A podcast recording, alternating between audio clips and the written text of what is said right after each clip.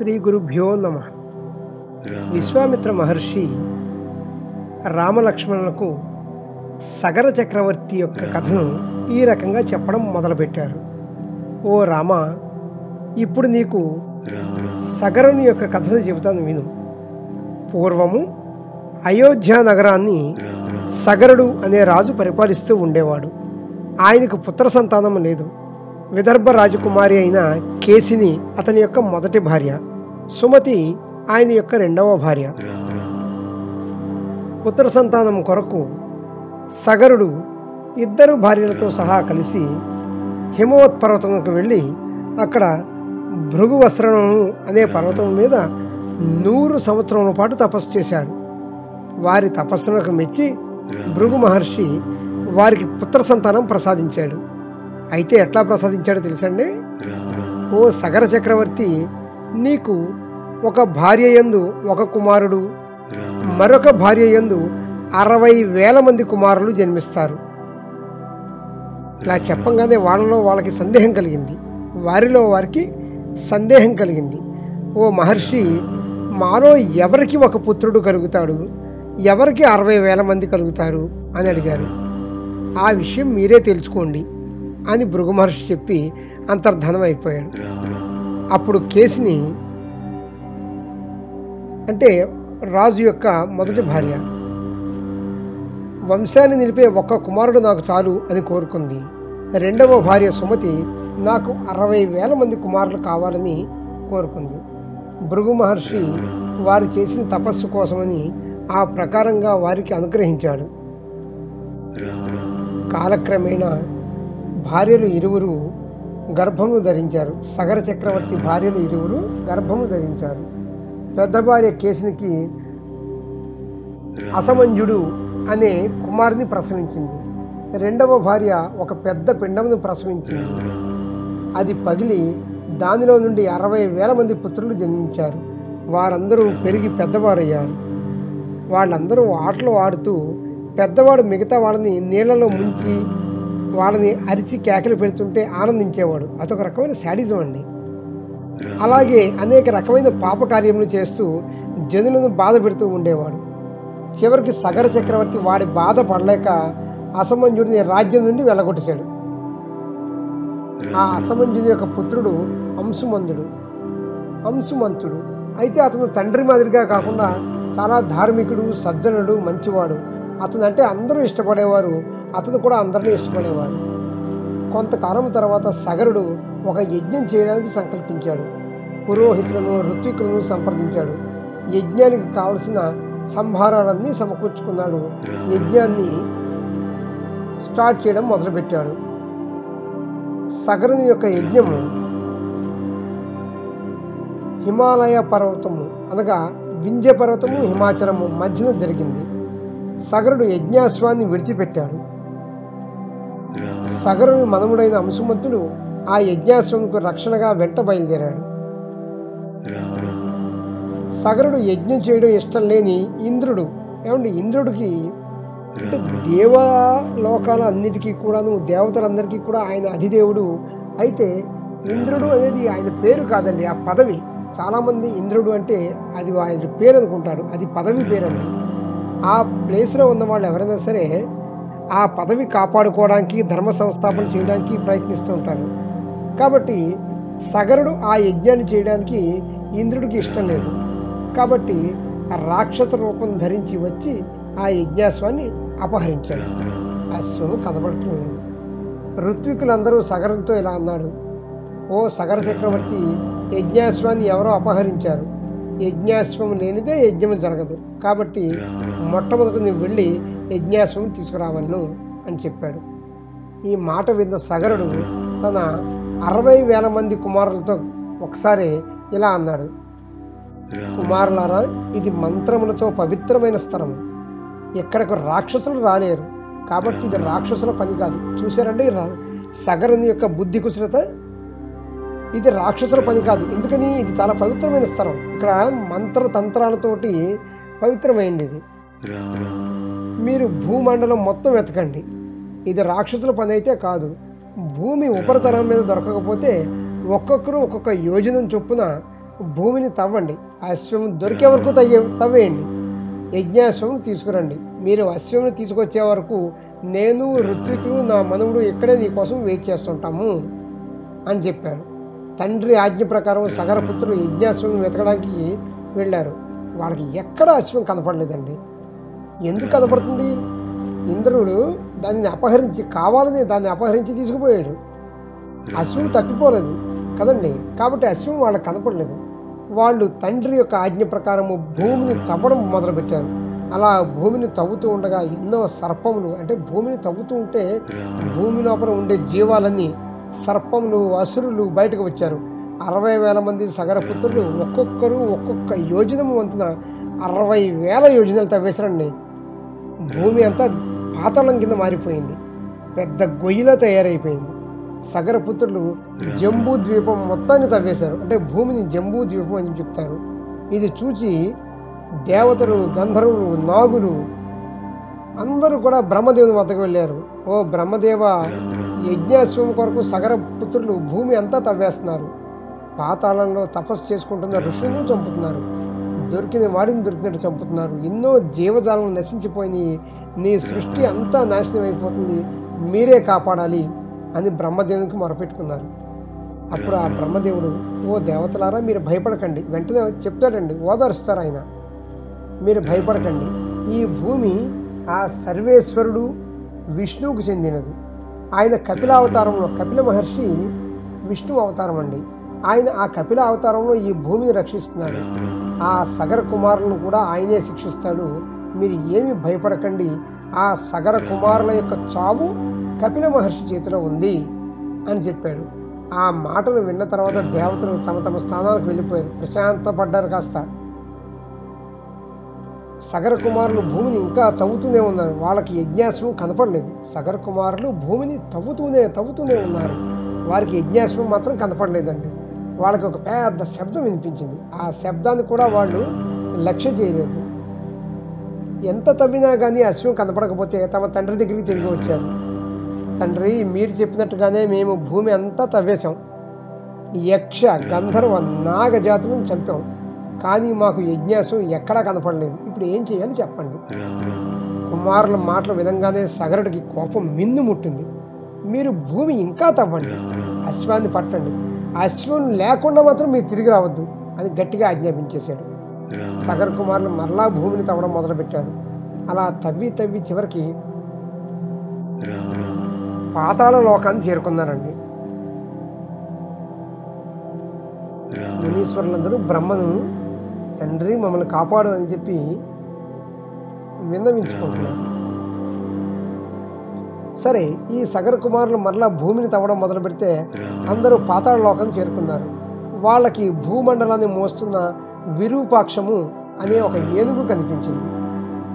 సగర కుమారులు దానికి నమస్కరించి మరలా తవ్వడం మొదలుపెట్టారు. వారికి తూర్పు దిక్కుగా మరొక ఏనుగు కనిపించింది మహాపద్మము అనే దిగ్గజం. అది కూడా తన సరస్ తన శిరస్సు మీద ఈ భూమండలాన్ని మోస్తుంది. ఆ ఏనుగును కూడా చూసి సగర కుమారులు ఆశ్చర్యపోయారు. దానికి కూడా ప్రదక్షిణంగా నమస్కారం చేసి ఈసారి పశ్చిమ దిక్కును తవ్వారండి. పశ్చిమ దిక్కును కూడా వారికి భూమండలాన్ని తన శిరస్సున మోస్తున్న సౌమదశము అనే దిగ్గజం కనిపించింది. వారు ఆ దిగ్గజానికి కూడా నమస్కరించి ఈసారి మిగిలిన దిక్కు ఏముంది? ఉత్తర దిక్కు. ఉత్తర దిక్కుగా తవ్వడం ప్రారంభించారు.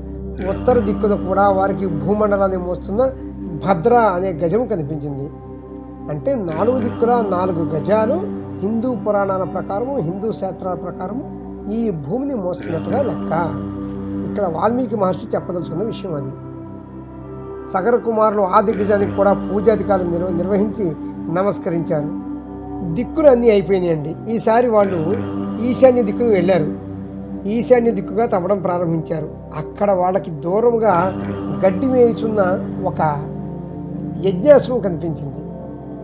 ఆ అశ్వానికి కొంత దూరంలో ఇందాక చెప్పుకున్నాం కదా మహావిష్ణు అవతారమైన కపిల మహర్షి తపస్సు చేసుకుంటూ కనిపించాడు.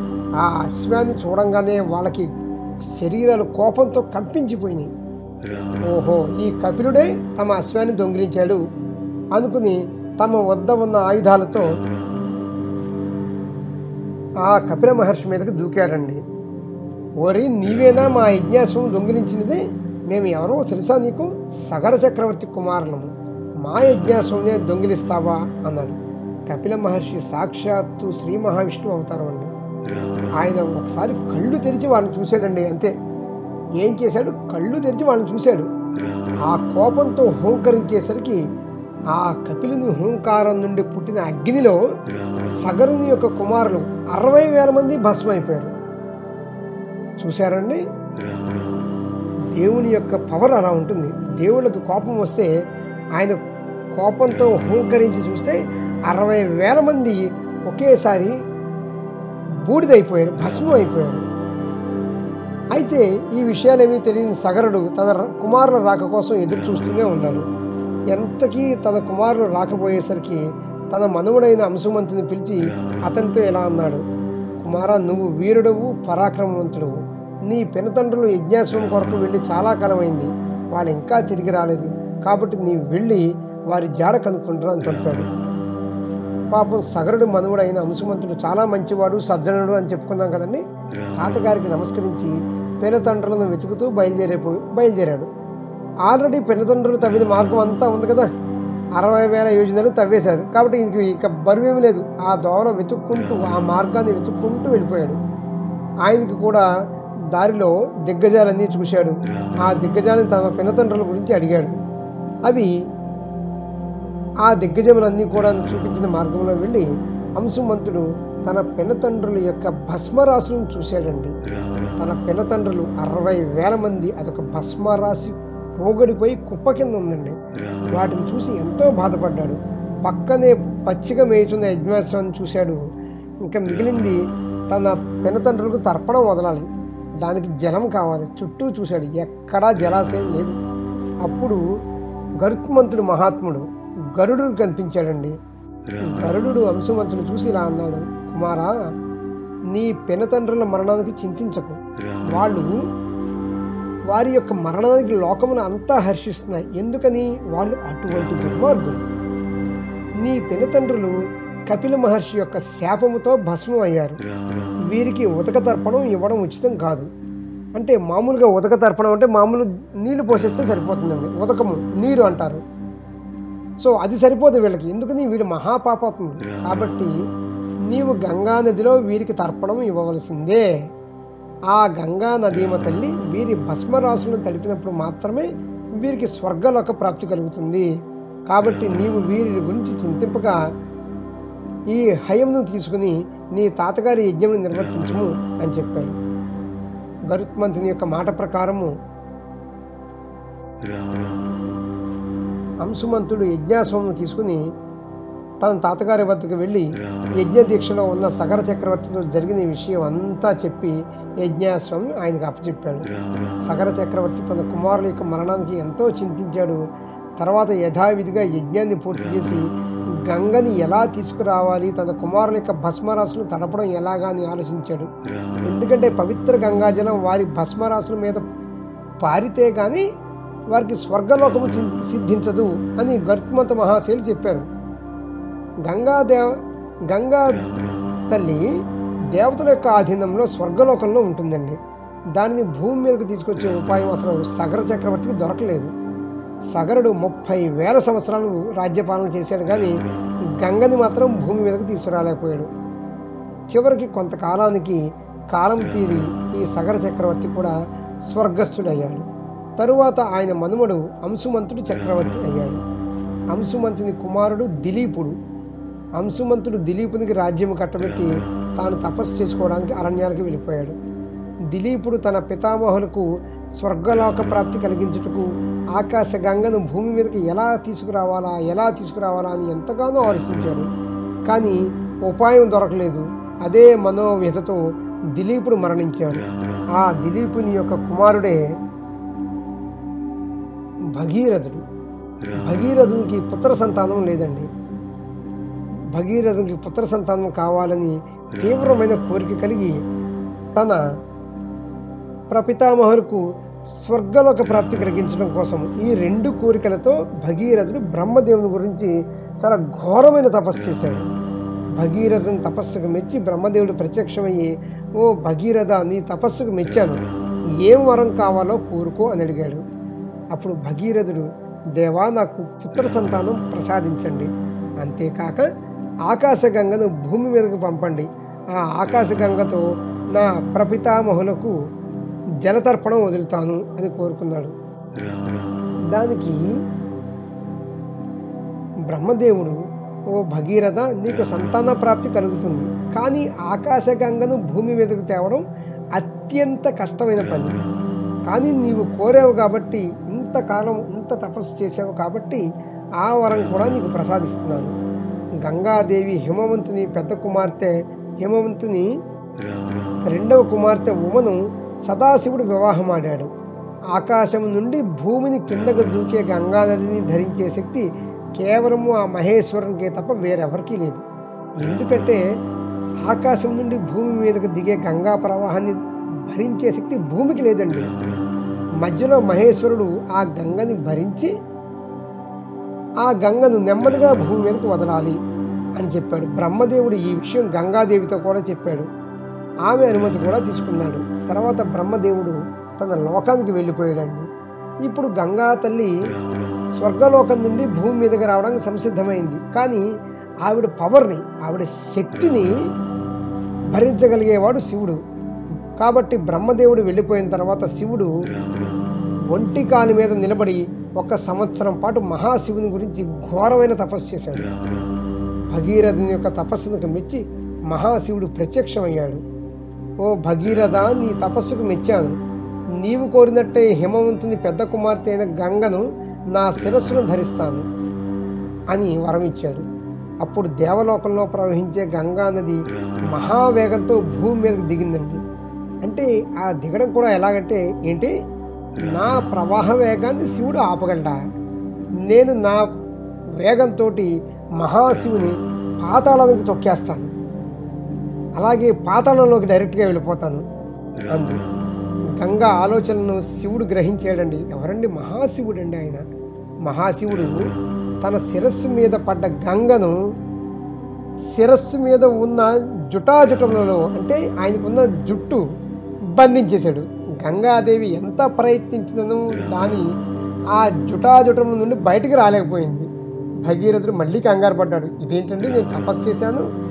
బ్రహ్మగారు వరం ఇచ్చారు శివుడు గారు వరం ఇచ్చారు గంగామాత కిందకు వస్తానంది పైనుంచి కిందకి బయలుదేరింది.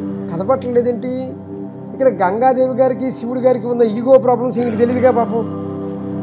కాబట్టి గంగాదేవిని శివుడు తన యొక్క జుట్టులో కట్టేశాడు. మరలా ఈశ్వరుని గురించి- తపస్సు చేసి స్తోత్రము పఠించి ఈశ్వరుడిని తపస్సు ఈశ్వరుని ఎంతో ప్రసన్నం చేసుకున్నాడు. అప్పుడు భగీరథుని తపస్సుకు మరలా సంతోషించిన శివుడు శివుడు భక్తవాత్సలుడండి మనం ఏమడిగినా సరే ఆయన చేస్తాడు. మనస వాచ కర్మణ మనం పూజ చేస్తే ఏ దేవుడైనా సరే అండి మనం మన కోరికలో న్యాయం ఉంటే చక్కగా చేస్తారండి. ఇంద్రలోకం నుంచి భగీరథుడు ఒక సామాన్య మానవుడు గంగనే తీసుకురాగాలింది మనకుండే తుచ్చమైన ఐహికమైన కోరికలు భగవంతుడు తీర్చడండి. ఆ కోరికలో న్యాయం ఉండాలి నీతి ఉండాలి. ఏమండి పక్కోడు నాశనం అయిపోవాలి స్వామి అని పూజ చేస్తే అది మనమే నాశనం అయిపోతాం అయితే మన భక్తులు ఎవరు కూడా ఆ రకం వాళ్ళు లేరులేండి. సరే కథలోకి వస్తే శివుని యొక్క జుటాజుటంలో నుండి విడిపడిన గంగ తీవ్రమైన వేగంతో భూమి మీదకి ఏడు ప్రవాహాలుగా ప్రవహించింది. ఆ ఏడు ప్రవాహంలో మూడు నదులు హ్లాదిని పావని నళిని అనే మూడు నదులు తూర్పు దిక్కుగా ప్రవహించాయి. సుచక్షువు సీత సింధు అనే మూడు నదులు పడమర దిక్కుగా ప్రవహించాయి. ఏడవది ఆఖరిది అయిన ప్రవాహము మన భగీరథుని అనుసరించింది. భగీరథుడు తన యొక్క రథం మీద ముందుగా వెళుతుంటే ఆ రథం వెంట గంగా నది ప్రవహించిందండి. గంగా నది ఆకాశం నుండి భీమం భూమి మీదకు ప్రవహిస్తుంటే దేవతలు గంధర్వులు ఆశ్చర్యపోయి చూస్తున్నారు. గంగావతరణాన్ని కనులారా చూడడానికి దేవలోకంలో వాళ్ళందరూ కూడా తమ తమ వాహనాల మీద ఆకాశంలో నిలబడి ఆ అద్భుతమైన దృశ్యాన్ని చూడడానికి ఆ పరవశించిపోయారండి. ఆ గంగా నది నొరగలు కక్కుకుంటూ భూమి మీద దూకుతూ ఉంది. భూమి మీద దిగిన గొంగ కొన్ని గంగ కొన్ని చోట్ల మెల్లగాను కొన్ని చోట్ల దూకుడుగాను కొన్ని చోట్ల వంకర టింకరగాను కొండలను కోనలను దాటుకుంటూ ప్రవహిస్తుంది. ఆ గంగా నది మొదట ఆకాశం నుండి మహాశివుని శిరస్సు మీద పడి అక్కడి నుండి భూమి మీదకి తన నిర్మల జలాలను ప్రవహించింది. ఆ గంగలో స్నానం చేసిన వారి సమస్త పాపములు నశించిపోయాయి. గంగా స్నానము ఆచరించిన వారు స్వర్గలోక ప్రాప్తి పొందారు. గంగలో మునిగిన వారి శారీరక బాధలు అన్నీ మటమాయమయ్యాయి. భగీరథుని వెంట గంగా నది గంగానది గంగా నది వెంట దేవతా గణములన్నీ వెళ్తున్నాయండి. ఆహా ఎంత చూడచక్కని దృశ్యం అండి అది. వాల్మీకి మహర్షి కనులకి కట్టినట్టుగా రాశారు. సర్వ పాపములను పోగొట్టే గంగా నది భగీరథుడు ఎటు వెళితే అటు వెళుతుందండి. అయితే గంగా నది భగీరథుని వెంట ఎటు వెళితే అటు వెళుతుంది? ఆవిడ వెనకాతలే ఆ గంగామాత వెనకాతలే దేవగణాలు కూడా ఆ సుందర దృశ్యాన్ని చూసుకుంటూ బయలుదేరండి. మార్గ మధ్యంలో జుహును మహాముని అనే ఆశ్రమం వచ్చిందండి. జుహును అనే ఒక మహాముని యొక్క ఆశ్రమం వచ్చింది. తన ఆశ్రమం వద్ద జుహును మహర్షి యాగం చేస్తున్నాడు పాపం. గంగా నది అంటే ఆ వెళ్ళే దోవలో అనుకోకుండా ఏం జరిగిందండి? గంగా నది ఆ ఆశ్రమాన్ని కూడా ముంచివేసింది. అది చూసిన జుహ్ను మహర్షికి చాలా కోపం వచ్చింది. గంగా నది యొక్క గర్వము అణచడానికి ఉధృతంగా ప్రవహిస్తున్న ఆ గంగా జలం మొత్తాన్ని తాగేశాడండి ఆ గంగా జలం మొత్తాన్ని త్రాగివేశాడు. ఇది చూసి దేవతలు అందరూ ఆశ్చర్యపోయారు. భగీరథుడు దేవతాగణంలో అందరూ జుహ్ను మహర్షిని పూజించి గంగను విడుము స్వామి అని వేడుకున్నారు. వారి పూజలకు సంతసించిన ఆ మహర్షి తన చెవుల నుండి ఏమండి? తన చెవుల నుండి గంగా ప్రవాహాన్ని విడిచి విడిచిపెట్టాడు. అప్పటి నుండి గంగా నదికి జాహ్నవి జుహ్ను సుత అంటే జుహ్ను మహర్షి యొక్క కూతురు కింద అనే పేర్లు వచ్చాయి. గంగా నది మరలా భగీరథ్ని అనుసరించింది ప్రవహించసాగింది. సగర పుత్రులకు మోక్షము కల్పించడానికి భగీరథుడు గంగను పాతాళ లోకానికి తీసుకుని వెళ్ళాడు. గంగ సగర పుత్రుల భస్మరాశుల మీదుగా ప్రవహించింది. పవిత్రమైన గంగా జలంలో మునిగి సగర పుత్రులందరి యొక్క పాపాలు నశించిపోయి వారు స్వర్గలోకం చేరుకున్నారండి. భగీరథుని యొక్క మనోరథం సిద్ధించింది. గంగాజలం సగర పుత్రుల యొక్క భస్మరాశుల మీద ప్రవహించిన కారణంగా వారందరూ పునీతులయ్యి స్వర్గలోక ప్రాప్తి కలిగిన వారే ఉన్నారు. అప్పుడు బ్రహ్మదేవుడు భగీరథునితో ఇలా అన్నారు నీవు కోరినట్టే గంగా సగర పుత్రుల భస్మరాశుల మీదుగా ప్రవహించింది. అరవై వేల మంది సగర కుమారులు స్వర్గానికి వెళ్ళారు. సాగరంలో ఉన్నంత వరకు వారు స్వర్గంలోనే ఉంటారు. గంగను నీవు స్వర్గము నుండి భూమికి తీసుకువచ్చావు కాబట్టి ఆమె నీకు పుత్రికతో సమానం. అందుకు గంగ ఇప్పటి నుండి భాగీరథి అనే పేరుతో పిలువబడుతుంది. భగీరథుడు ఎంత గొప్పవాడండి? స్వర్గం నుండి భూమికి గంగా నదిని మనలాంటి వారి కోసమే మనలాంటి భక్తుల కోసమే తీసుకుని వచ్చాడండి. ఓ భగీరథ ఈ పవిత్ర గంగా జలంతో నీ పితరులకు మానవులకు అందరకు తర్పణం విడిచి నీ మాట నిలబెట్టుకో. సగర చక్రవర్తి మనుముడు అంశుమంతుడు దిలీపుడు ఎవ్వరూ చేయలేని పని నీవు చేశావు. ఎంతో దేవలోకం నుండి భూలోకం తీసుకువచ్చి ఎంతో మహోపకారం చేసావు మానవాళి అందరికీ కూడా ఎంతో మహోపకారం చేశావు అని చెప్పారండి. ఈ రకంగా విశ్వామిత్రుడు ఈ కథను వివరించి ఓ రామ ఇది గంగావతారణం యొక్క కథ. ఈ కథను చదివినవాడు విన్నవాడు పాపమును నశించి పుణ్యలోకము పొందుతాడు రామ. సంధ్యాకాలం అయినది. వెళ్ళి సంధ్యా వందనము కార్యక్రమం నిర్వర్తించడము అని పలికాడు విశ్వామిత్రుడు. స్వస్తి.